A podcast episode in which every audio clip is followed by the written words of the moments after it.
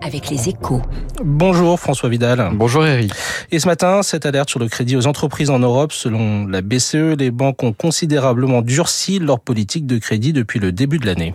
Oui, cela faisait 12 ans hein, qu'un tel phénomène n'avait pas eu lieu, depuis la crise de l'euro précisément. À l'époque, c'est la crainte d'éclatement de la zone euro qui justifiait la prudence des banques. Cette fois-ci, deux facteurs se font à la courte échelle. Le premier est conjoncturel, c'est la crise bancaire en cours aux États-Unis qui a abaissé le seuil de tolérance au risque des banques européennes. En attendant d'en savoir plus sur l'ampleur de la tourmente, elle préfère fermer le robinet du crédit. Le second et le plus important, c'est évidemment la hausse brutale des taux d'intérêt.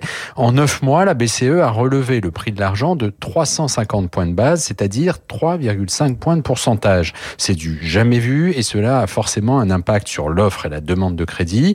Les entreprises y regardent à deux fois désormais avant d'emprunter et les banques s'interrogent forcément un peu plus sur la solvabilité des emprunteurs. Quelles conséquences, euh, François Vidal, cela peut-il avoir sur l'activité économique? Bien, Si la situation se prolonge, ou pire, si elle se durcit encore, le, le coup de frein sur l'activité risque d'être sévère, hein, car en Europe, le crédit bancaire compte pour plus de la moitié dans le financement de l'économie. Mais le paradoxe, c'est que ce resserrement du crédit est précisément l'objectif recherché par la BCE. C'est le moyen de ralentir le moteur économique et donc de tordre le coup à l'inflation.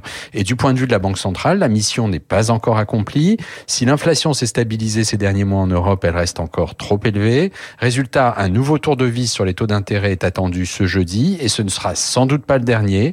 En clair, Eric, les entreprises n'ont pas fini de voir leurs conditions de financement se détériorer. L'alerte sur les crédits aux entreprises en Europe, c'est également à lire euh, dans votre journal des échos euh, ce matin. Merci François Vidal. À demain, Eric. Bonne journée à vous.